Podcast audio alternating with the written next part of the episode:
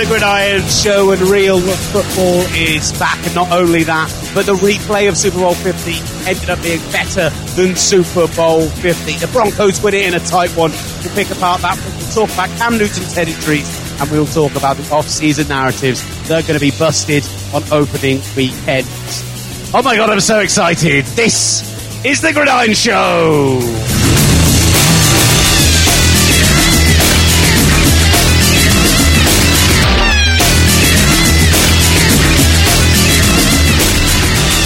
Hope you are dancing around in your pants to that music. Oh no, wait, that's me because I'm at home. Will Gavin here, Ollie Hunter in the studio. So out of the two of us, you're most likely to be in your pants, which you Yeah. probably are actually. I, I mean, feel, actually- I feel sick. genuinely I'm not, but I really thought uh, I really thought about it. It's only because we were slightly delayed in recording that I went and put some clothes on. Well, Otherwise, okay. I'd have been sat here in a Golden State Warriors t-shirt and my pants. I wish Yeah. this was a joke. Imagery it- that no one needs to to conjure up in their minds. Thanks, Thanks well, it's, it's too late now. Yeah, I'm, I'm a big fan of yours. Yeah, thank you, buddy. I really appreciate it. Uh, we have got so much to talk about today because real football, as I say, did return last night. Ollie Hunter came round to mine and we thoroughly enjoyed the season opener, the Carolina Panthers going to Mile High Stadium and Graham Gano's last minute missed 50 yard field goal ended up sealing the win for the Broncos 21-20. But there's a lot to talk about in terms of concussion, in terms of the play we saw on the field. And the big thing for me, Ollie, was that as we always know every season, we get into all these off-season narratives, and then so many of them get blown out of the water the moment we see competitive football. And so we're going to go through all of this weekend's fixtures and pick apart the off-season narratives that we think are and aren't going to be backed up by this weekend's games. Uh, okay. I'm excited. Yeah. Yeah. I mean, it was an amazing game. The pre-match stuff, the build-up stuff, uh, some terrible, terrible music in the center of, uh, of Denver. OneRepublic, what's the point?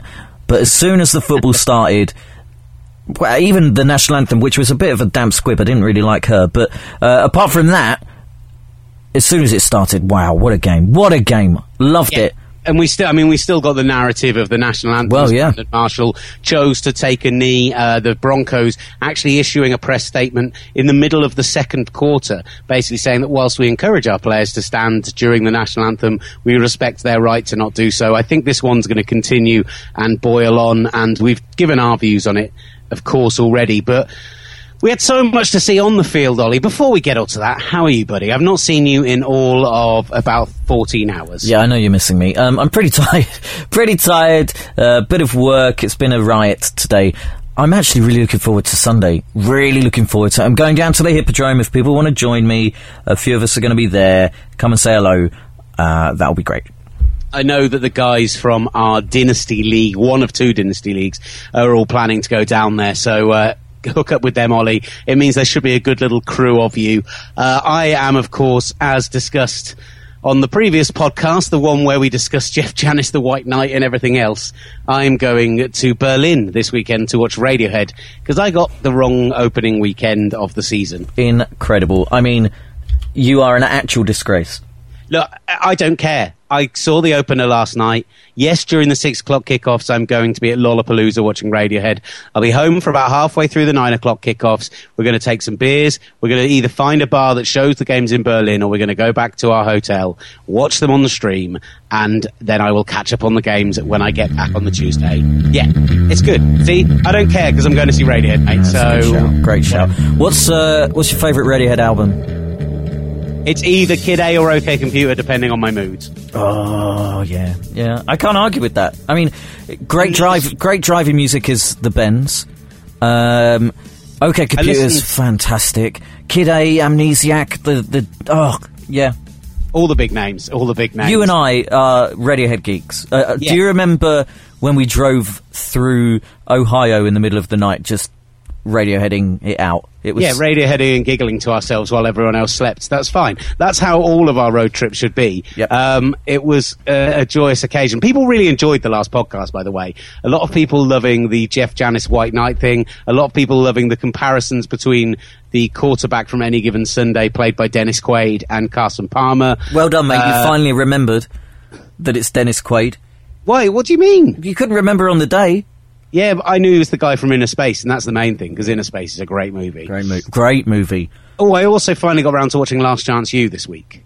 Oh, how great is that? It's so good. I It- it's it's hard to. Okay, I started Hard Knocks, and I've not Hard Knocks, so I've finished Hard Knocks. What's um uh, the Arizona Cardinals? All or Nothing, and I kind of wish I'd watched All or Nothing first and then gone to Last Chance U because Last Chance U is that good. I think the thing with Last Chance U as well, and this is true of many of the greatest documentaries, is that a really good documentary filmmaker will switch up and follow the subject and change the way they're following it based on what's actually happening. And, you know, really great documentaries, whilst you can't plan it, might have something happen which is completely out of the blue and you've just got to completely change your tact and go with it. And there's something happens a- around the middle of the fourth episode, which completely kicks everything off. And it's just, it's br- the way they react to it is brilliant, and the whole thing is fantastic. And I can't wait for season two. I'm, Oh yeah, I wonder I- are they going to do the same uh, the same uh, college or are they going to go Yeah, somewhere else? As far as I'm aware, they are still doing East Mississippi uh, Community College. Um, the the thing with that college as well is that my problem is is because it is a documentary because it's real life. I kind of want to follow them this season. I mean, we were saying it would be the ultimate hipster jersey to own at this point. Yeah, we did, to yeah. have the East Miss uh, Lions. Oh yeah, there's, there's the roaring guy. Rawr, rawr, rawr. That bloke. Um, he was a bit odd. Yeah, but yeah, they could have lost that guy. but I've got to desperately avoid their results this year because I want to watch the de- documentary without knowing what happened to them. I am. So, I am No not looking at JUCO it. football for me this season. Yeah, not looking at it. Um, you're going to have to get your that type of football elsewhere. I didn't want to say what it was because I didn't want to be racist. Right, let's talk about the Carolina Panthers um, and the Denver Broncos. Uh, the defense showed up, came up big against Cam Newton in the second half, and the Broncos escaped with a 21 to 20 victory over the Panthers last night. Graham Gano missing a 50 yard field goal with four seconds to go. Newton was sacked three times and absolutely battered all night long, but appeared to have done enough to just get that measure of revenge after six months and two days at Super Bowl 50 when Von Miller stripped the ball and took the Lombardi trophy away but they just couldn't quite do it. That last drive, the 21 yard pass to Kelvin Benjamin at the 32 in the closing seconds, the short pass to Ted Ginn Jr. just to put them well within Graham Gano's range. And then something happened that I am so generally against, but for a rarity actually worked. Somebody iced a kicker and it worked. Graham Gano went slightly right with the first kick. It went off the right hand upright. Then with the second kick, after being iced, he looked like he tried to adjust himself, went wide left. It was maybe a slightly high snap, but by the time the ball was down, it was set and it was straight. And yeah, he lost the game from there. And yeah, uh, you know, Trevor Siemian got to come out and do what he's done best prior to this season, take a knee, and the game was done. um, big ramifications for the NFC already when you think about it, because we're talking about this Panthers team as you know possible one seeds, two seeds. We're expecting them to be pretty dominant in the NFC. Well, they only lost one game all of last season before the Super Bowl. They're already zero and one at this stage. Um, and for the Broncos, they've just gone and won one of their toughest matches on their schedule, certainly in the first half of the season. So, yeah, huge implications all round. How did you feel about I about the the, the, the hits on Cam Newton? I, I would say three, four, maybe five. I think it was hit five times. Only one was was flagged up uh, by the referees. Uh, hit helmet to helmet um, impacts. It's So- it's really worrying. Really So- worrying. Examining the, the kind of Panthers offense overall, brilliant first half from them. Four drives, 17 points. They had that near 10 minute long drive, which ate up almost the entire of the second quarter, where they started in their own 15, drove down and got a touchdown. They were unbelievably good, and they did everything they didn't do in the Super Bowl. They ran option plays, they ran boot Yeah. plays, they uh, were moving, the designed runs for Newton. They look, Kelvin Benjamin did make a big difference on his first start back. I'll hold my hands up and say I was expecting him to be on much more of a restricted snap count, and he ended up having a huge impact on this game. And all in all, they just looked like a much, much different offense to what they did in the Super Bowl. It's like they didn't bother scheming for Denver in the Super Bowl. They just came out and did their thing. Now with kind of a summer's worth of tape and looking back on the Super Bowl, they came out in that first half and they hit them in the mouth and it was a great performance. But all the way through that second half, there were four times in total that the Denver Broncos slammed a helmet into Cam Newton's head. Mm. You know, it was the, on the very, there was the, the worst of all of them was the miss call on the helm to helmet when Cam got injured in the third quarter. That was the Von Miller head to head. And after that, the Panthers offense really fell off a cliff. Then on the very on the fourth occasion, he gets hit, sprawls out on the turf, face down, remains there for a couple of seconds. That one finally got a flag. Darian Stewart gets done for roughing the passer, but it was negated by Newton's own intentional grounding violation, which is ridiculous. I a mean, ludicrous. Absolutely ridiculous. The, those are utterly different. Uh, uh, types of penalties and have surely different weights. A, a guy who's intentionally grounding as he's going down because he's going to be hit once again in the helmet, which had already been hit two or three times before. It, it, it it's where the rules need to be tweaked or, or, or whatever, where, you know, uh, it, it, one, just because one foul is made by each team, they don't have the same weight. They're not the same weight. It's ridiculous it was Alex put it on tw- on the Gridiron Twitter at Gridiron to follow us there. Lowering your head to intentionally hit a guy late is apparently the same as throwing the ball three yards short of the line. You know, he's outside of the tackle box. He had one guy going low on him, one guy going high on him, and hitting him in the head. It was ridiculous. You know. Uh, the the kind of big question on it, if you look at the whole thing, not only whether or not the Broncos should have seen more damage on the field, and do you know what?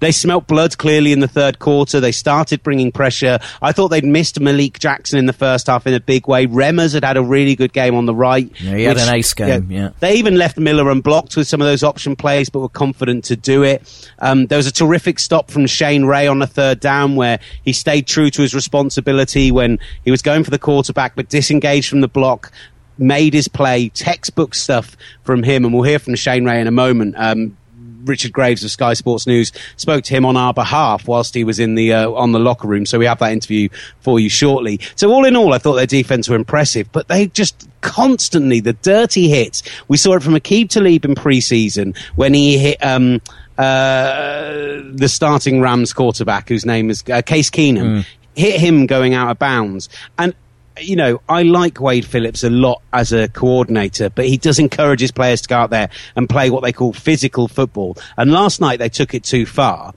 But there has to be a question about whether or not Cam Newton should have been pulled from the game beforehand because it was outrageous keeping him in the situation when he's taken four hits to the head. But who's going to make that decision? Who's going to be the medical staff who says that the superstar quarterback with us a point down is coming out of the game? Who's going to be the referee that says, no, you can't continue? And they isn't, put- it, isn't it a case of if he displays any sort of signs of, of concussion? So, for instance, Brandon Marshall got hit uh, and he went down like a sack of potatoes, and you thought, oh, actually, yeah, there is something there. He got assessed uh, straight away. Whereas with Cam, apart from the one time where there was a bit of a, where he stayed down, the, the one that you mentioned, he got up pretty much straight away. Um, I, am going to get quite nerdy and quite deep on this, but what they've done this year is they've changed the way that the concussion protocol works in game. There are now at least 29 medical officials at every game, and that group includes team physicians, athletic trainers, but now they have medical spotters in the ground as well. And spotters sit in a stadium booth, watch the field via binoculars, via video replay, and help identify injuries that might be missed by on-field medical observers whose views might be blocked. To you know, in 2016, the NFL incre- has increased its staffing to two spotters per game. They have direct communication with the sideline. They provide information, can call a medical timeout if they feel a player needs to be removed. And as per uh, Jason La Canfora, a friend of the show, he's been uh, investigating this today. According to the NFL, there was communication between the unaffiliated neurotrauma consultant and the concussion spotters regarding Cam Newton. During a stoppage in play, the consultant and team doctor requested video from spotters and concluded no indication indication of a concussion. After reviewing the tape and seeing no indications of a concussion, there was no further testing and no removal of Cam Newton from the game. You know, the NFLPA now have two weeks to ask for an investigation as to whether the concussion protocol was violated in regards to Cam Newton. And actually, we're at a point where the Carolina Panthers could be fined, could see themselves in trouble because they didn't go in and they didn't uh, they didn't go in and they didn't make the stop. They didn't pull him out of the game. It's completely new territory between the NFLPA and the NFL, and so they're kind of working out as they go along. But you know, NFL NFL sources are saying that the Von Miller's hit to Newton's head was a judgment call. Could have gone either way. Brandon mm. Marshall's hit definitely should have been called. Um, now the uh, now the Darian Stewart hit, hit and the Marshall hit could both see further discipline from the NFL. But all in all, they've put all of these new things in place, and it feels like because it's the superstar player, because it's someone you don't want to see pulled out of the game, actually we're not going to pay attention to it. I tell you now, if that was a wide receiver, if that was a running back, if that was a lineman who'd taken as many hits as Cam Newton did last night, something would have been done about it. Okay. Um, yeah, I, and I agree with you, but are they? Is it dangerous to set a precedent by pulling a, a star quarterback after a, a, quite a few hits when he does when he hasn't been showing any signs of of effect? Is that a dangerous precedent for other teams and other defenses to uh, now start targeting um, targeting uh, opposing quarterbacks. I know they do yeah, it already, no, no, but that's what I'm saying. If you suddenly take out, say next week or you know this um, this Sunday, the Jacksonville Jaguars after you know if, if Cam got pulled, the Jaguars then go right. Aaron Rodgers, he's the most dangerous player. We're going to chuck a couple of helmets to helmets in. We'll try and get him pulled, even if it's going to be for a few series, even if he uh, without concussion or he get does get concussed. I think it's that would set a dangerous precedent in in itself. Yeah. I, I, and I think you make a very, very valid point. The fact is, is it needs to be twofold here. You need to see the medical staff doing their job and pulling the player if they need to get pulled, but also you need to see the referees coming down hard on these kind of hits because for example, last night Von Miller was responsible for two out of the three. The uh, two out of the four, the others came from Brandon Marshall and Darian Stewart. Darian Stewart was the first one to get called. That's a 15-yard penalty in a very tight game. If all four of those get called, I think the Carolina Panthers win this game of football because it, it, was by that sort of tight margins. Yeah. So, so yeah. yes the first point is is that it needs to be called on the field. But um, Simon Clancy of this very parish uh, gridiron writer is and an occasional contributor to the show, like I say, occasional tribute yeah, to yeah. the show. Um, he said he was telling me yesterday he had a long chat with Dr. John York of the NFL's Health and Safety Committee. He was adamant headshots like that would mean removal of players. He argued against the very scenario we've seen last night: concussive shots to quarterbacks late in games. He said spotters would help take guys out, but that means removal of players on both sides because we've got this new rule where two personal foul penalties, whether it's taunting, whether it's you know. Uh, uh, um, roughing the pass or whatever it might be, can result in a player being ejected from ejected from the game. Von Miller, the Super Bowl MVP, in theory last night, should have been ejected from yeah, that game. Agree. And he shouldn't have been the only player for that to happen to him. And you watch the Broncos be a lot more careful about hitting players in the head if they're getting players ejected. And the NFL need to act on it quickly. And this weekend, if there's any more targeting of that fashion, there needs to be something done by the NFL because otherwise you agree. Players that is the that's the place that area and um, targeting the instigators of these these hits rather than going after guys that won't have concussion despite a, a helmet to helmet contact being taken out of the game. You're effectively um, you're penalising and punishing a player for for getting hit in the helmet by someone else. I, that's that's all I you know that's the way that I see it. So it does need to be the guys that are targeting, the guys that are going out to intentionally, perhaps not hurt, but it it, it is, but to intentionally put another player out of the game, regardless of whether they're concussed or not. That's the kind of unsportsmanlike behaviour that needs to be eradicated.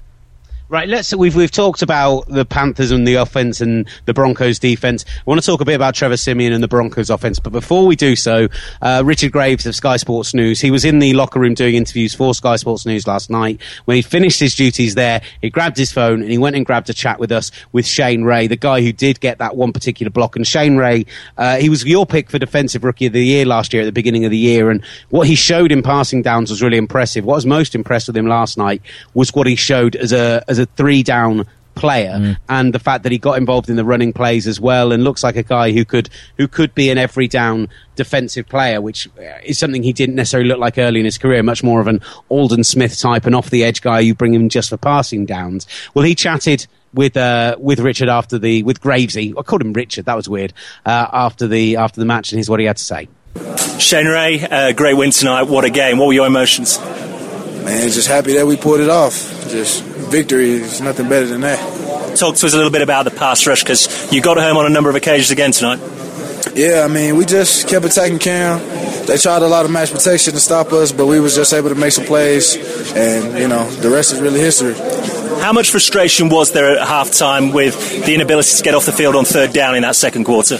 Man, it was very frustrating. That's not our defense, so we had to come back inside and just get ourselves collected and start playing how we play, and we just have to change the game after that. Can you talk to us a little bit about the adjustments you made as a team? Just made sure we got our calls right. We wasn't communicating enough, and that made uh, a, a huge difference when we came back out. And right at the end there, what was going through your mind as Gano lined up for that 50-yard field goal attempt? I knew he was going to miss it. I could feel it. It was a great decision by the head coach to, to ice him, wasn't it? Uh, without a doubt. He's still having nightmares about the Super Bowl. Uh, and what as a team does this mean to you? Because outside of Denver, there appear to be a few guys doubting this team this year. Man, tell them keep on doubting us. We're going to keep on winning. We don't care. Just follow us the whole season. We're going to show you. First W on the board. How does that set you up for the rest of the year? Man, it's a start of a long road, so we just got to keep working, keep moving. And if you can, talk to us just a little bit about your quarterback, Trevor Siemian, bit of an unknown quantity around here. I mean, he's unknown to everybody else, but we know what Trev does, man. He works hard. He, I mean, he studies. I mean, the kid said we paid Manning for a year, so you know, it lets you know the kind of tutelage that he's had and you know his poise in the pocket. I think he did a good job tonight. Of course, you know the offense is still going to try to make some things happen, but uh, Trevor's looking good. We happy that he's our quarterback. We happy that he's uh, making strides, the strides that he's making, and excited to see him play. Well done tonight.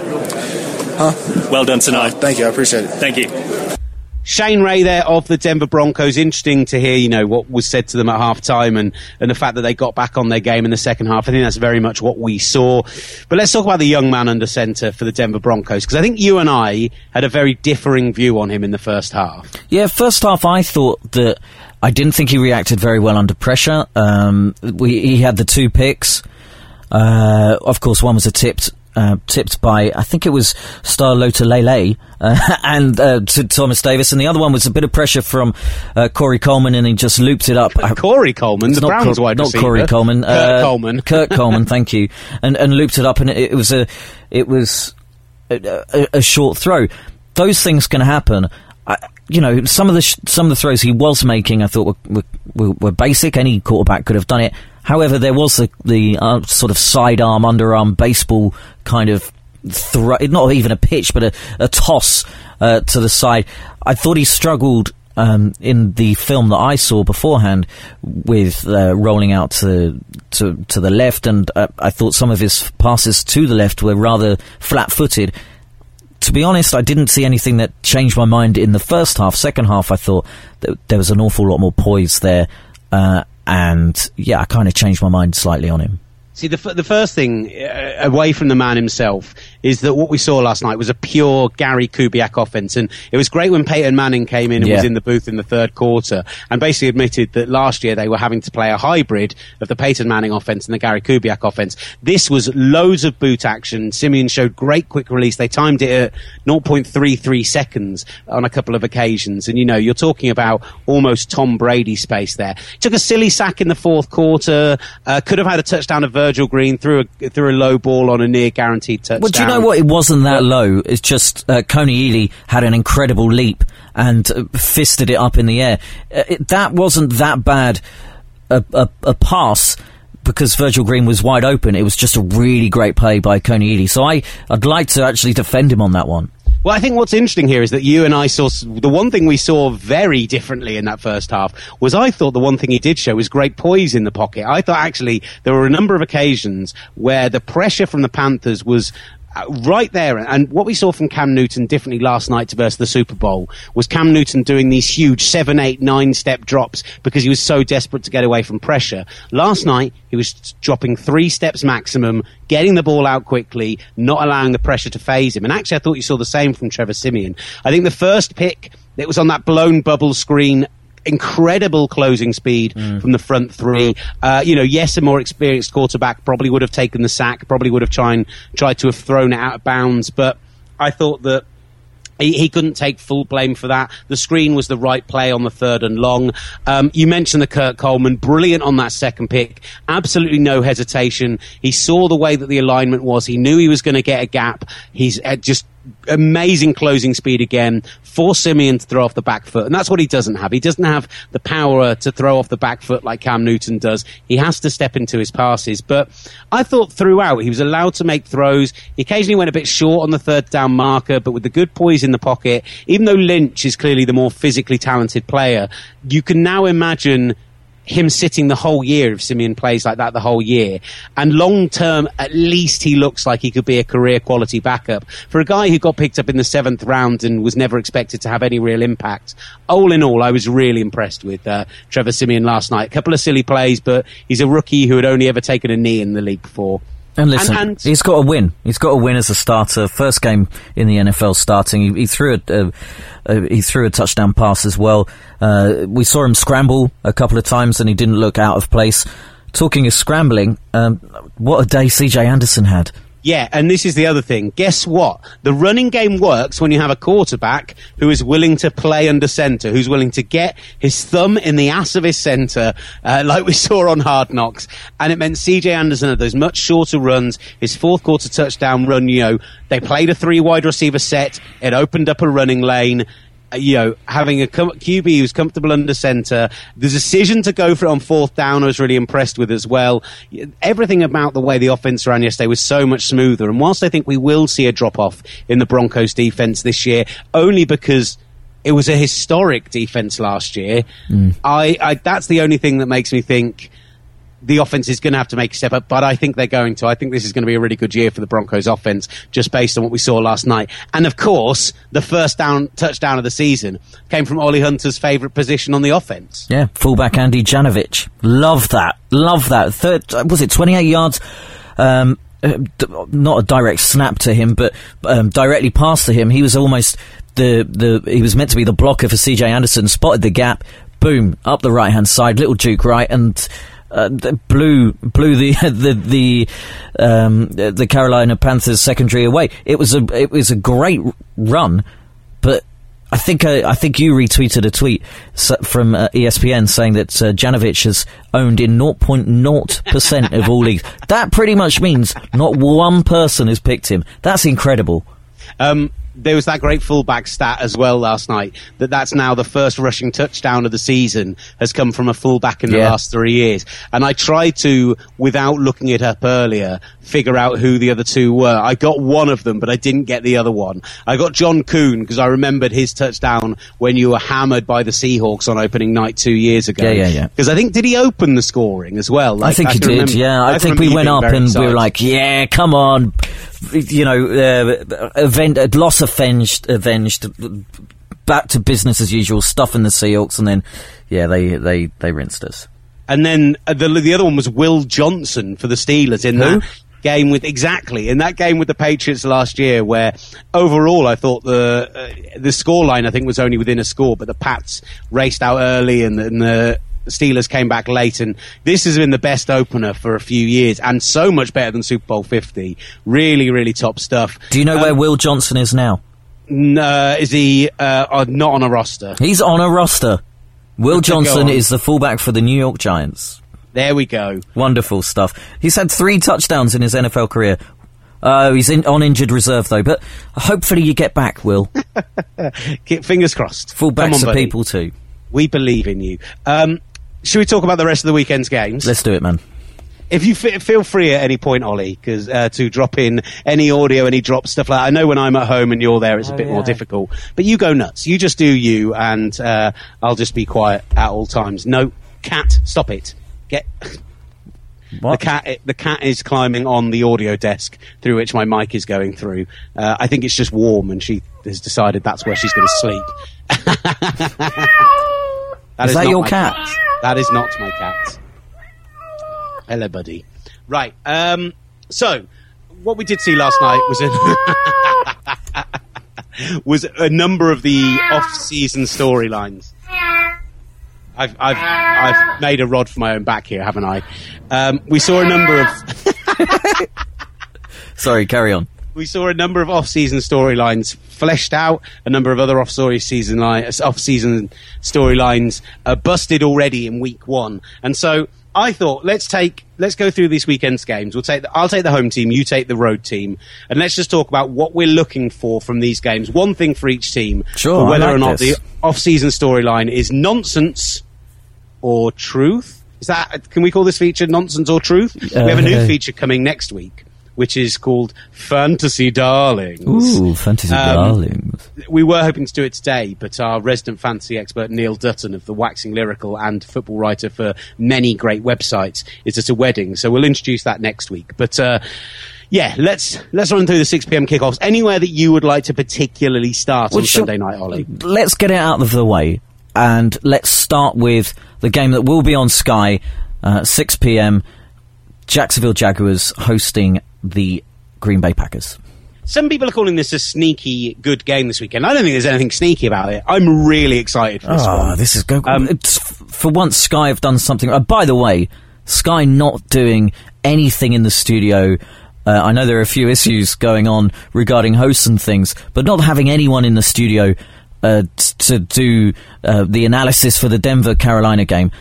That's a ridiculous decision. I mean, that's their standard thing on a Thursday and Monday night, and I actually don't mind it if we get some of the build up from NFL Network or something like that. But last night was literally drop it into the game.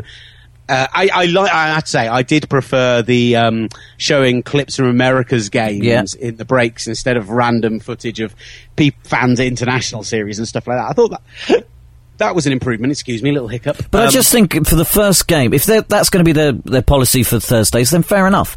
But for the first game of the NFL season, there's the, the, you know a, a big there was the hashtag kickoff and and you know the big hoo ha about it. The NFL's back, season One fifty one. Republic were there. You know, all the important. All the big all the big dogs.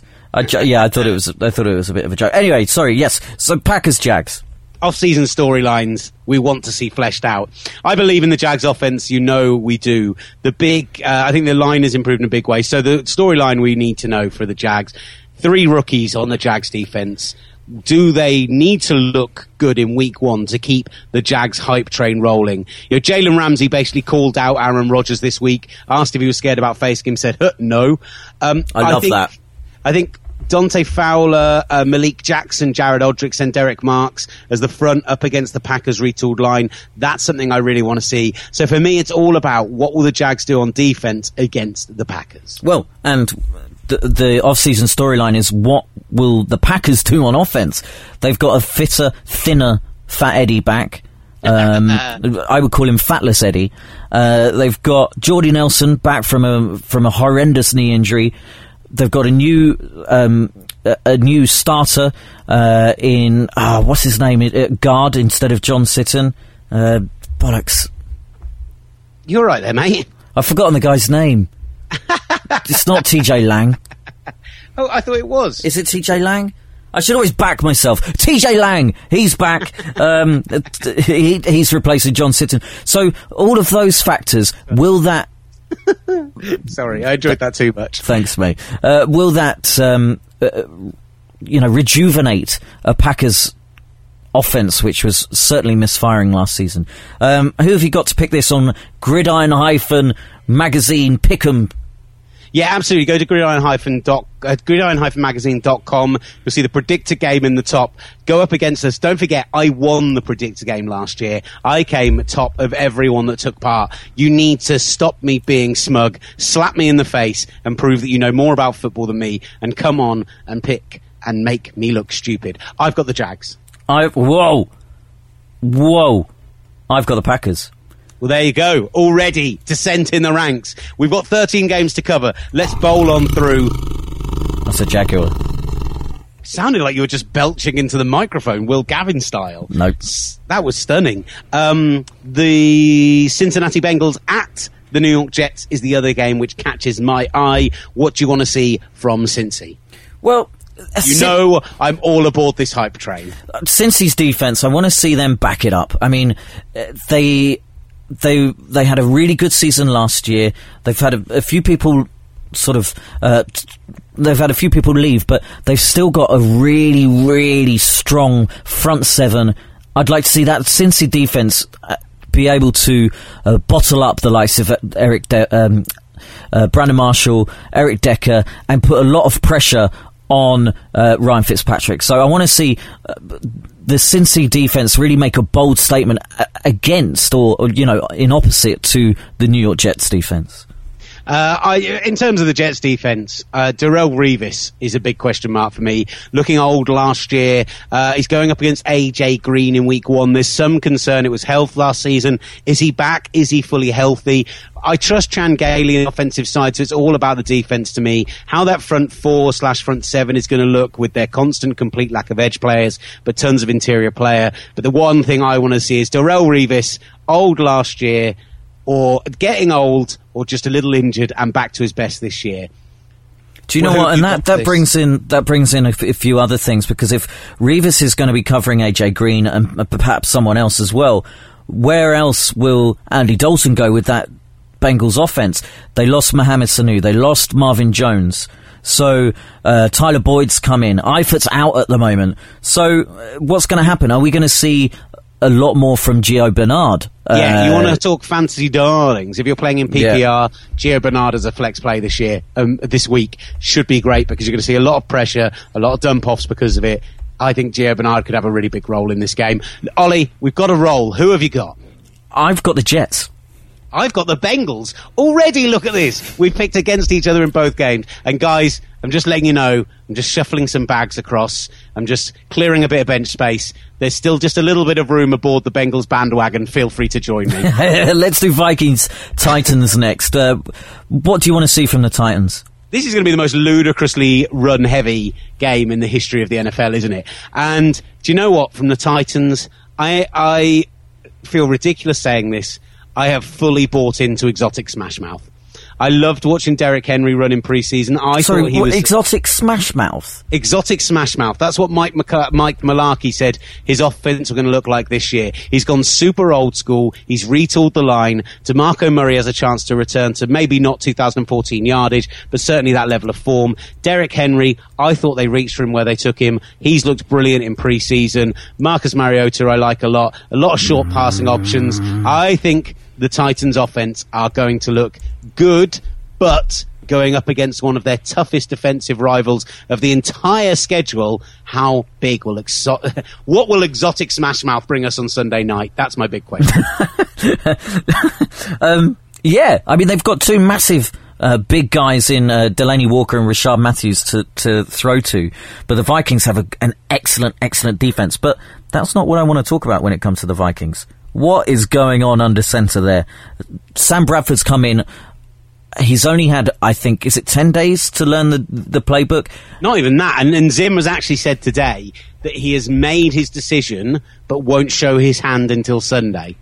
Does that mean it's going to be Shaun Hill? If it's Shaun Hill, I think the Vikings lose. If it's Sam Bradford, I think the Vikings lose. I've got the Vikings. I've got the uh, Titans. Sorry. I, I think what's fascinating with the Titans here is that they've turned around and basically gone, um, it doesn't matter who we're preparing for. I don't see them as very different quarterbacks. Basically saying that guy you've gone and spent a first round pick on, I don't consider him as much better than career backup Shaun Hill. I've actually got the Vikings, so Wow, we've uh, we are We've going against against, each other each in o- every one. This is incredible. I, loving this. I can tell you, there's one where we won't be going against each other. That's Chicago Bears at the Houston Texans. It's got to be all about that uh, Texans defense, right? Or are you on the Osweiler hype train? No, right. So the offense is what people are going to be looking for. Uh, you know, all that extra speed they added. Lamar Miller, Braxton Miller, Will Fuller. What will Brock Osweiler be? But it's boring talking about quarterbacks with every single one of these. JJ Watt is going to be fit and going to be playing. How will Clowney look alongside him after looking so explosive in the last four or five games of last year? I'm really excited to see what that Texans defense is going to look like up against a Bears offense who have kept the same scheme with Dowell Loggains uh, against Adam Gase. Uh, yeah, I, I want to see what the Texans look like on defense, and JJ Watt is superhuman. I also think that Will Fuller could be a, a, an outside bet for the flex. I think the Bears' defense is not great, and but I'm not going to really. I'm, uh, what I'm going to do is you sent a few notes over. I don't really have anything to say about the Bears. I'm not looking for anything from them, so uh, I'll just read verbatim uh, what you wrote. Bears had a terrible preseason, and some, Ollie, want to see them as possible number one fi- picks. Vic Fangio is a D genius, now has the player he actually wants, Dowell Loggains is a Gase guy who Cutler appears to trust. Well done for reading exactly verbatim what I said. However, we are picking the same team this time. Surely it's got to be the Houston. Yeah, thought. I do you know what the Bears on the pickums? If you were going to go down, who, how many wins and defeats and uh, uh, they'll get? I've got them at uh, zero and sixteen already. So uh, yes, the Houston Texans will win that game. Glorious. Uh, let's talk Bills at Ravens. Okay. Ravens. Uh, no, let's start off. You go with the Bills first because I, I this this game has some intrigue for me. Well, I like what you what you put here. I'm not going to steal it as mine. Tyrod Taylor revenge game. Is that a thing? Actually, I think it is a thing. I think Tyrod Taylor might have a few qualms about being let go uh, by the Ravens. Okay, he was behind a Super Bowl winner in uh, in Joe Flacco, but Tyrod Taylor proved last year that he was an exceptional quarterback. But you know, from his feet, throwing the ball. But can that Rob Rob Ryan def- I mean, it sounds ridiculous to say that Rob Ryan is back in the NFL with a job, but can that Rob Ryan de- defense do anything at all? Uh, they let go Mario Williams, which I thought was a big mistake. Um, it, will they be able to bottle uh, Joe Flacco? Will they be able to to keep him or flush him out of that pocket where we know that he isn't as good? that's where that's the kind of thing that I'm looking for uh, from the Bills on Sunday. I'm excited to see uh, what blitz mad Rob Ryan exactly yeah defensive front. Um, for the Ravens, it's kind of uh, it's a weird one. There's two teams that we're going to talk about today: the Ravens and the uh, and uh, the San Diego Chargers. Both go into this season really not very fancied because they came off bad years last year, but both of them came, I think it's the Chargers, it was eight or nine games. For the Ravens, it was six or seven of their losses came within a touchdown. They had so many injury issues, and we're going to be seeing the likes of Steve Smith back, Breshad Perriman returning from injury, Joe Flacco fully fit. That they still got one of the top two or three coaches in the NFL, as far as I'm concerned. Are we underrating them? Is there still a lack of talents on defense because they've got CJ Mosley? So really, it's a case of are the Ravens going to surprise some people on Sunday night because people are pretty down on them still? Um, this is. I think this could be the the hardest game to pick this week. It I, it's almost a coin flip for me who's going to win because Ravens at home, John Harbaugh, Terrance West. I, I but then you've got the Bills with Tyrod Taylor and Sammy Watkins and and uh, Shady McCoy. I think there's more talent on the Bills side of the ball than the Ravens. So for that reason, I'm picking the Bills. I am literally having to check who I picked on um, our game right now because well, do you know what? I did a load as of we speak because I genuinely can't remember. I think I've taken the Ravens. wow. who, who, would have thought we would go against each other again? but I, I, genuinely don't remember. Oh, last night, just so everyone knows, I did take the Panthers, so I'm already 0 and 1. But I think I, only 22% of people that have already played the predictor game yeah. took the uh, took the Broncos, so they weren't particularly fancied. I did in take the, indeed take the Ravens in this one. I'm sticking with it. Um, I mentioned incredible. Them there. I mentioned there they're your uh, they're the road teams there for you to talk about. But Chargers at the Chiefs. I'll go first. oh, you're oh, no, doing Chiefs, yeah? The music, no, the music's here. The, the music's here, or have we got the Chiefs music as well? Well, you know, uh, you're pulling back the curtain, and there you go. Chiefs. Oh, I've missed this.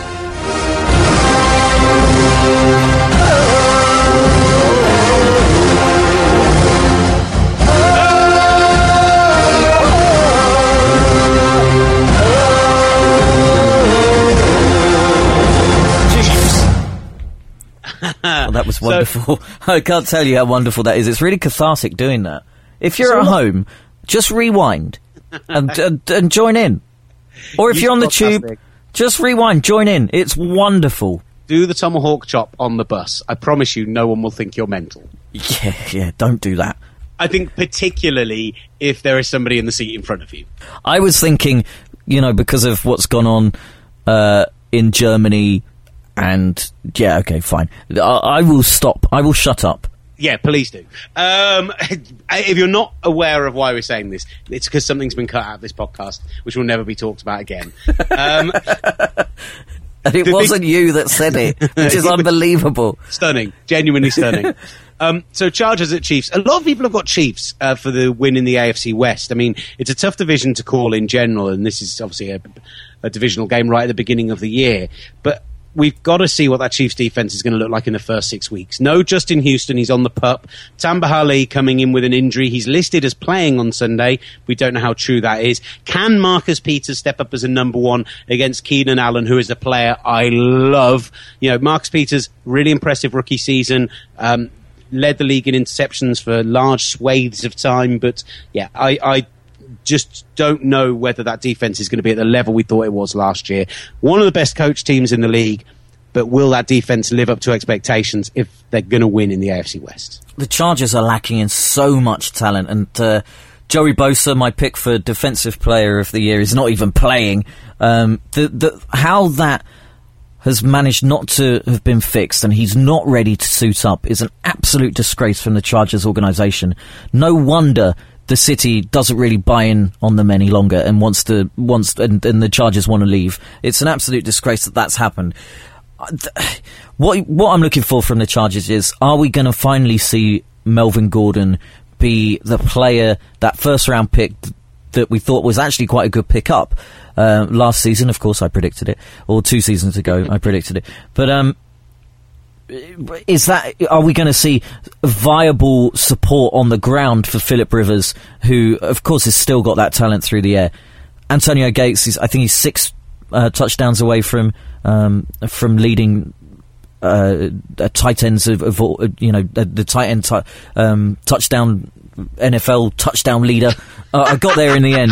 that's so, the official. That's the full title. That's the full title. When when he gets uh, inducted into the Hall of Fame, they'll replay me trying to explain what it was. uh, so, uh. but yeah, I think what we're looking for is the the supporting cast that Phil Rivers have to finally to pl- play up to his level. Melvin Gordon, I'm looking at you. Right, I've got the Chiefs in this one. Chiefs as well, yeah. Good stuff. Right, there's three more six o'clock kickoffs. We should roll through these nice and quickly, Ollie. But let's start off with uh, actually this one's quite interesting. Another divisional matchup. Two teams who are kind of outside shouts for the wildcard chances. Neither of them fashionable for it. But the Tampa Bay Buccaneers going to the Falcons. The Bucks are now good friends of the podcast after the last couple of weeks. Ollie, what do you want to see from them? I want to see more Jameis Winston. I want to see him uh, on designed runs. I want to see him put the ball up for Mike Evans and Vincent Jackson. I want to see him be almost the next Cam Newton. I think he's got the talent. I really, really like Jameis Winston this year, and I want to see more and more from him.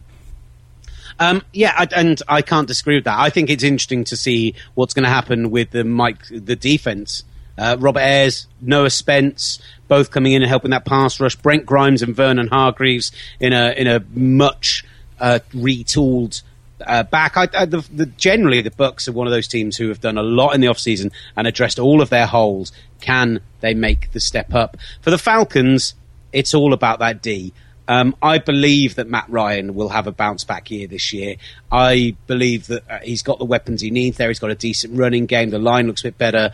But they're playing two rookie linebackers. They still have a lack of pass rush. Vic Beasley needs to step up in a really, really big way.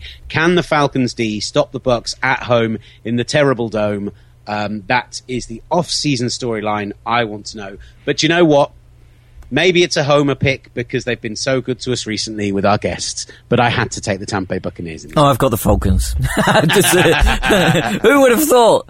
Unbelievable oh, scenes. This is incredible. This is actually incredible. Right. Browns at Eagles. Oh, man. Eagles. You're making me talk about the Browns. Yeah, yeah, I am. Uh, why do you think I picked home teams? Unbelievable. Um, these are two franchises who are clearly on a rebuild, did a lot of horse trading in the draft, building for the future. But I think the most under talked about story in the off season, I know the whole point of this is to try and bust some off season narratives, but I think what Jim Schwartz can bring to what is a talented, if thin, Eagles defense, I don't mean they're not fat, trust me, if you met plenty of that defensive line in person, they're plenty big enough. But I mean, in terms of depth, Jim Schwartz, for all the terrible head coaching he did when he was at the Lions, is a brilliant defensive coordinator. And I think this Eagles defense could really surprise some people this year. And so that's what I'm looking for. What is that Eagles defense going to look like? And if there's a good game to start off with, it's probably against the Browns. Yeah, I agree. And people, a lot of people are saying this is a bit of a dud game, but I think because the two teams aren't very good, this could be actually a very good game to watch. Um, what, what, what, everything. I'm expecting to see everything from the Browns, or nothing at all. I want to see them uh, use their run their their running backs more efficiently than they did last year. Although that'll be difficult given the amount of players that they've given away off on the offensive line. Um, I'd like to see RG three be somewhere near the kind of RG three that he was. I don't like seeing players apart from Johnny Manziel's. Um, I don't like to see their careers crash and burn. Um, and I- I- it'll be really I- interesting to see what happens with Terrelle Pryor. Uh, is he actually? Uh, is he actually going to do anything at wide receiver? Is that you know? Is it smoke in the water or what? Uh, it would be really interesting to see what happens there. And the, the Browns have a very talent poor defense. Yeah. Carson Wentz is going to be making his first NFL start probably a lot earlier than we expected him to. Is there a better team he could be facing? I've gone with the Eagles here. I'm not sure I'm going to pick with the Browns at all this season. What have I gone? I've gone Eagles. Yeah, yeah. No so surprise. The, yeah. Okay. Right, still loads of games to get to, so let's roll on through. The last of the six o'clock kickoffs, Raiders at Saints. Saints wise, Drew Brees' contract, they've made him happy, they've extended him, helped him on the cap, got the opt out. They've uh, done, they've managed to bring in some talent on the defensive side of the ball. Dennis Allen, can he make them half decent? Um, their O line, however, was dreadful in pre-season. So I just think there's a huge number of question marks over this Saints team. Uh, the what I want to see is can Drew Brees' quick release negate the terrible O line, considering they're going up against the likes of Khalil Mack. Yeah. Uh, uh, you mentioned Khalil Mack, and you've got some of um, the rest of the guys on, on the Oakland Raiders defense. They've strengthened that, bringing in Bruce Irvin, Reggie Nelson um, in the backfield as well. But actually, I think there are two more uh, prudent narratives, and that's those of Derek Carr and Amari Cooper. I want to see more from both of those players. I want to I want to see Derek Carr prove to the Raiders fans and to me, especially me that he's a franchise quarterback. That's want- who he's doing it to prove wrong as well. Ex- exactly. Uh, and I want to see Amari Cooper uh, elevate himself from the, I don't know, uh, 20 to 30 range of, of NFL receivers. I want to see him try and break that top 10 or top and then, 15. you know what? It's under discussed, but Derek Carr had a terrible end to last season. He did. You're His right, he dropped did. off in a big way in the last five or six games. Is that just a symptom of a long season? Can he bounce back? Now, I, uh, I've taken the Raiders. Yep, I think their Raiders. defensive talent's too good in this one. I'm going to skip the nine o'clock kickoffs. We will come back to them. Don't worry. Why? But none of them are as worth talking about as Sunday night football. Oh, Patriots at Cardinals. I'll start off with the Cardinals. The question mark of whether of the off season has Carson Palmer missed his window. Terrible playoff performance against the Panthers after finally getting his playoff win over the Packers. They're, they're, people are saying Larry Fitzgerald is old. People are saying David Johnson might be a one season wonder. I don't buy any of it. I love the Cardinals. I think they're too talent rich. I think they're too well coached. I think they will challenge the Seahawks in the NFC West this year, and I think they will be a playoff team. And the amazing thing about, I'll, get through this very quickly. The amazing thing about the Cardinals is, um, and I'm, I just started watching All or Nothing, that Andre Ellington got injured in the first game of the season, and he was their primary back going into that season. And it was just uh, Chris Johnson, who who was coming off a, a pretty poor year in New York, that they've now maybe got three starting running backs at other other, other teams. So they're so talent heavy. The, you've got all of those receivers. I'm loving the Cardinals, but Patriots' point of view is that offense there still designed to help Jimmy Garoppolo. It, it'll be his first start ever in the NFL. Okay, um, Trevor Siemian did all right uh, under center last night uh, or on Thursday night. Is it going to be good enough? Will the Patriots' uh, offense be good enough to um, to to allow Jimmy Garoppolo to be any sort of um, uh, force within this game against a very, very, very, very strong Cardinals defense. It's interesting. I say the no. Cardinals, from an edge rush perspective, are going to have Chandler Jones, who obviously was um, uh, they traded for to get from the Patriots, and never really looked like he fit the Patriots' defensive scheme. Uh, the, the, Patriots ha- do have problems on the offensive line, and they are an offense generally who are built to probably help the quarterback in these sorts of situations. You know, the way that they line up receivers, they tend to line up um, what they call a 12 formation, where the tight end will play or the running back will play outside of the main receiver. Um, and what that does is gives you mismatches. So Julian Edelman will be mismatched on a linebacker. Gronkowski will be mi- mismatched on a linebacker, that sort of thing. Mm. And if Garoppolo can read defenses, as well as he should be able to, having learned under uh, Tom Brady for three years, then that's where they'll get the offense from is from those mismatches. Um, well, I think we'll also see Martellus Bennett as well. Martellus Bennett coming in, he's a big, big fella. So two tight end sets, maybe one of them playing out wide as a wide receiver as well. You will get those big mismatches. So that is an, a very interesting area to look at. You're right, Will. Well done. I think there. Are, I think there. Are, thank you, mate. I think there are very few more difficult starts to a rookie uh, season than this, and so I've taken the Cardinals. But I do think the Patriots will be fine with Jimmy G, and they'll win at least two of those remaining three home games before uh, Brady gets back. I have also taken the Cardinals. Lovely. Let's do the nine o'clock kickoffs. Uh, Dolphins at Seahawks. Uh, you know, for Seattle, can they get out of the blocks quicker? Terrible start to last year. The offense, can they look better than they did down the regular season stretch? I was trying desperately to find a narrative for this Dolphins team which allowed me to in any way consider picking away from the Seahawks. And the only thing I can think of is this is in the Seahawks one of the worst O lines in football. They're not returning one starter from the position they were in last year. They've just lost Germain Ifedi, their uh, top uh, pick in the draft this year, for a month to a high ankle sprain. And the Dolphins D line, Ndamukong Suh, Cameron Wake, you know, they are the one chance they have a victory here. The big question mark for me, though, and I think it's probably the same for both teams, what will the rushing attacks look like on both sides? That's what the offseason has been all about. Thomas Rawls versus Christine Michael. Christine Michael, a former second round pick, expected to come in the league and do big things, has never lived up to it. Is Thomas Rawls fully fit? And then I assume, you know, it's not dissimilar for you on the other side of the ball. Yeah, I agree. Um, Arian Foster, he could end up being the bargain of the century at, I think, one and a half million dollars for a one season contract. Basically, he's playing for his NFL career and praying that he's not going to get injured in, in any way whatsoever. So he will start.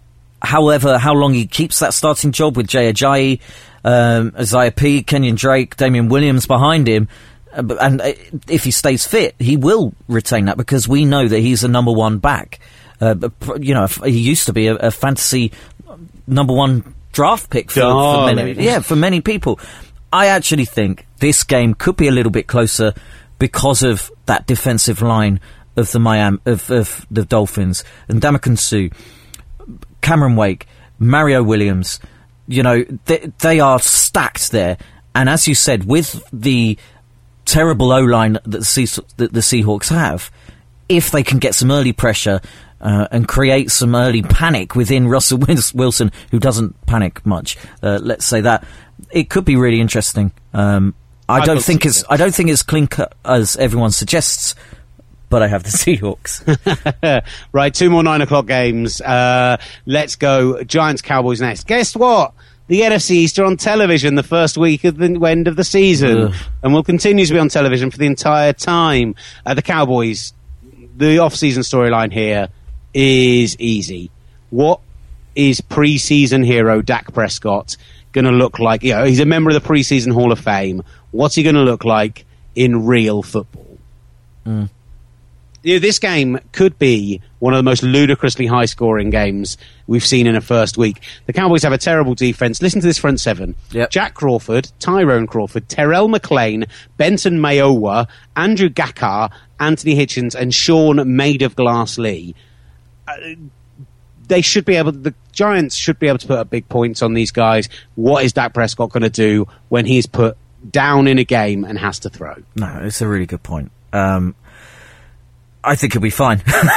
Quite frankly, I've uh, I've taken the Cowboys in this. Uh, Giants have brought in m- backups for massive money at every defensive position. Damon Harrison uh, on the, from the Jets, Olivier Vernon from uh, was backing up uh, Cam Wake and Suh, uh, Janoris Jenkins on that Rams D line.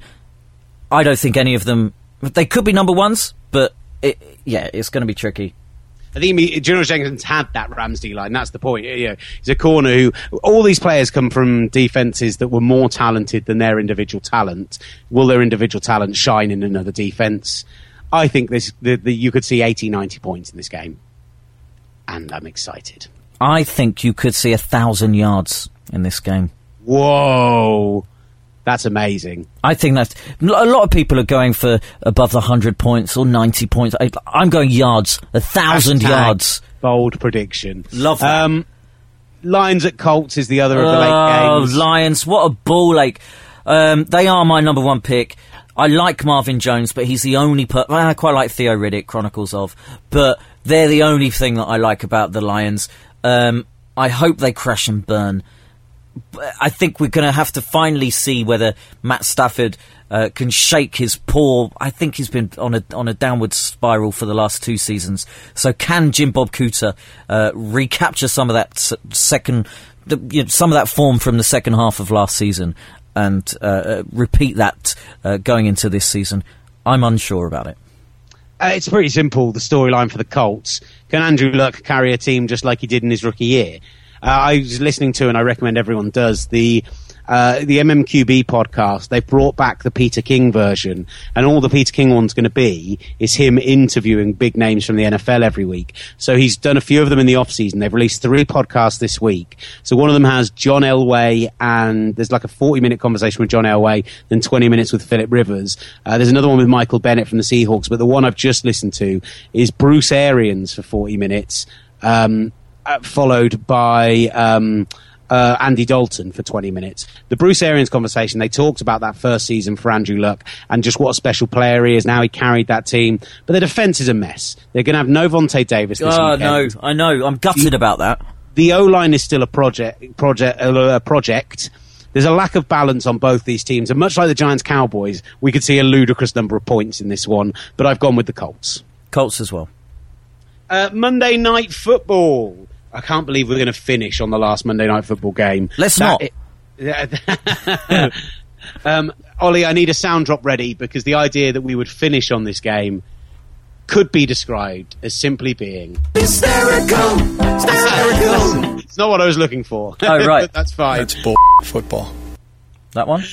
I was looking for seven and nine bull hickey, but that's fine. That'll do. I think it was BS. Oh yeah, I, I I can't remember where that seven and nine is now. that's fine. Um, the, the storyline for the 49ers at home to the Rams, the home of Super Bowl 50, sees two teams without any chance of going to Super Bowl 51 going head to head. Chip Kelly is the storyline for the 49ers. Simple as Gabbert's the better of his two quarterbacks. The O line is retooled. Carlos Hyde is finally fit. But I suspect it's very much a rebuilding year. And if we get more than three wins this season, I'll be happy. yeah, That's all the 49ers I want to talk about. yeah, I understand. What do you want to see from the Rams in I this? want to see from the Rams. I'd, I'd like to see Jared Goff. We won't see Jared Goff. Uh, he has been pretty, pretty poor. I think he's dropped to the third string quarterback behind Sean Mannion and, of course, Case Keenum. Um, Rams have got that defense. I want to see a lot of more pressure on uh, the 49ers O line, uh, on Blaine Gabbert. Can they restrict Gabbert to the pocket? Because he, he, he, he, we saw that he had wheels last year. Um, and with that O line that um, the Rams do have, it, that, that I think that's obviously where it's going to be won and lost. I've got the I've taken the Rams, but I want to see the Rams defense really stamp their authority and therefore allow um, Case Keenum, uh, Todd Gurley, who uh, I think could be in line. He, I think he might be the overall rushing uh, leader this year, which which could be which would be incredible for the for the city. But I'm looking at that that defense. I want to see that defense assert themselves as uh, maybe the number two or not even the number one defense in the division, and then into the Wow. conference. That's They- quite a claim. They are That's big. But if you're going to assert yourself in that way against any team, it's probably the 49ers. Look, I, I said it. Todd Gurley, I think will have a huge game here and will dominate. I think I've got the Rams with relative ease. Um, Case Keenum's an interesting one because Yeah. um, he has looked good in preseason. It's fascinating that he very nearly ended up at the Broncos. They were in advanced trade talks before Trevor Siemian. Before Trevor Siemian began to really impress everyone. Uh, he nearly ended up with the Broncos. What can he do with the Rams? But they'll win this one. No problem. Just hand it off. That's absolutely fine. No idea what that is. That was a horse. The Broncos. Right, okay. you fine. mentioned the Broncos. is this now it? We've just gone with animal noises. Is that okay? I don't know what you're talking about. Have you got the Rams as well? I hope so. I've got the Rams here. Uh, so the early Monday night kickoff. I'm glad we didn't finish on that seven and nine bullsh. Um, the Steelers at Washington. So I obviously have Washington as the home team. The off-season storyline I'm most intrigued to see from this game and the beginning of the year is friend of the show Josh Norman. Now he doesn't tend to move with the number one receiver. At least he didn't in the system they had in Carolina. Was he a player who was hidden by the system in Carolina? He's a good cornerback. I don't think anyone's pretending he's not. But can he step up and be a number one in a defense that doesn't get the same level as pass rush, that doesn't have the same level of linebacking play and coverage from the linebackers that the Panthers does? And listen to this for an opening three games of the season. If he does move with the number one receiver, which the money he's being paid suggests he should. Antonio Brown this week, Dez Bryant next week, Odell Beckham in three weeks' time. Oh my You know, god. He uh, baptism of fire for Josh Norman in Washington. Can he step up and prove he's worth the money, or is he going to prove to be a guy who was hidden by the system by the Panthers? Yeah, I don't know.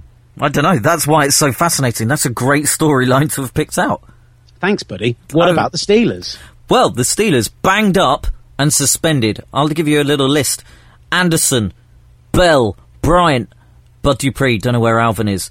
Gradkowski, Ladarius Green, Gerald Hawkins, Manhart, Severin, Ume Ezeguki.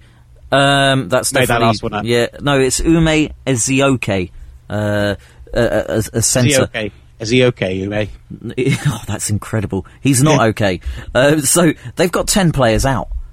They're banged up and they're suspended. So who's going to come in? Who's going to replace Martavis Bryant, who, you know, he's a, a bit like a, Marv, a better Marvin Jones. You put him in other uh, franchises, franchises, and he would be he would be a number one receiver you know, you put them in, uh, where they don't already have a, a, a bona fide number one receiver. You know what I'm talking about.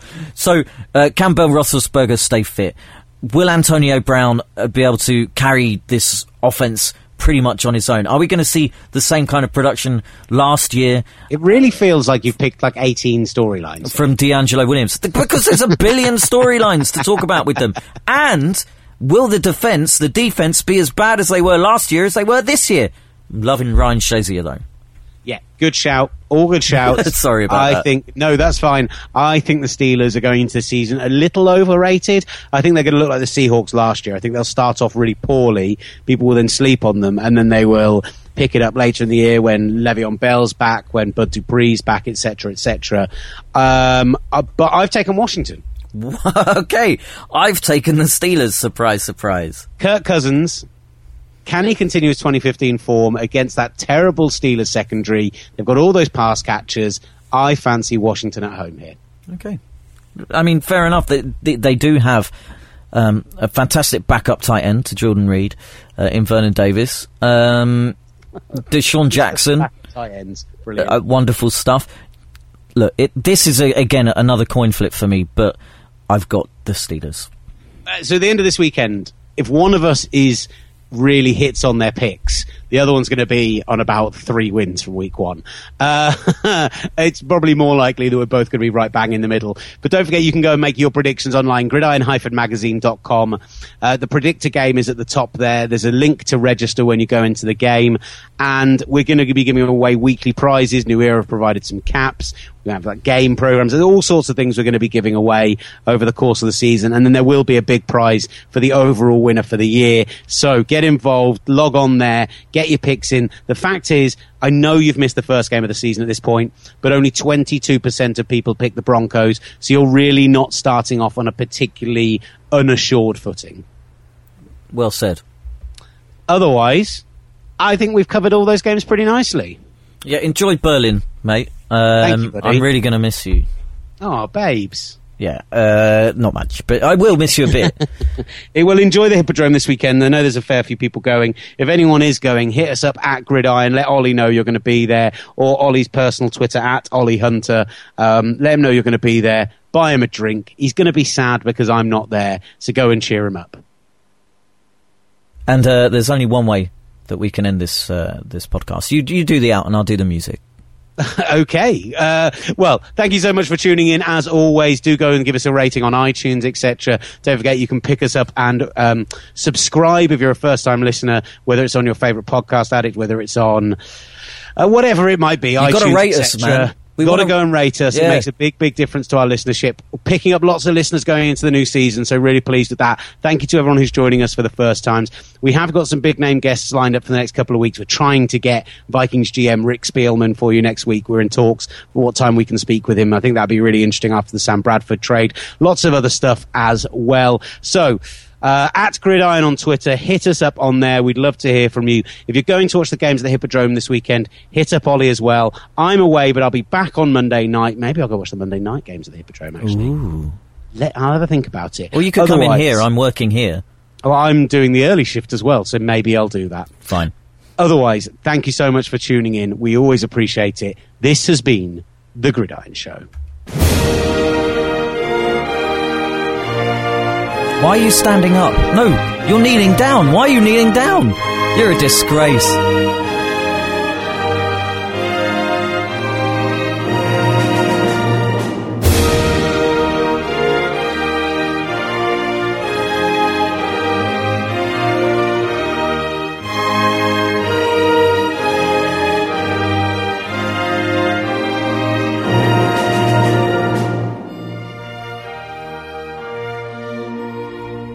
Sorry, guys. Uh, off air, Will Gavins just said he doesn't know what this music is.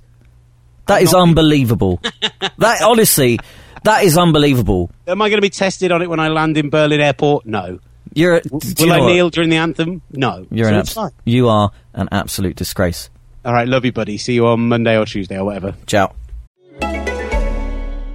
Fill the trolley with your favourite brands on rollback at Asda. A 38 pack of Fairy Non Bio capsules was £8.50, now £5.75. And Lenor Gold Fabric Conditioner was £4, now £2.50. Big brands, small prices. Don't compromise. Asda. Save money, live better. Selected stores subject to availability. Lenor 1.925 litres, ends 18th of March.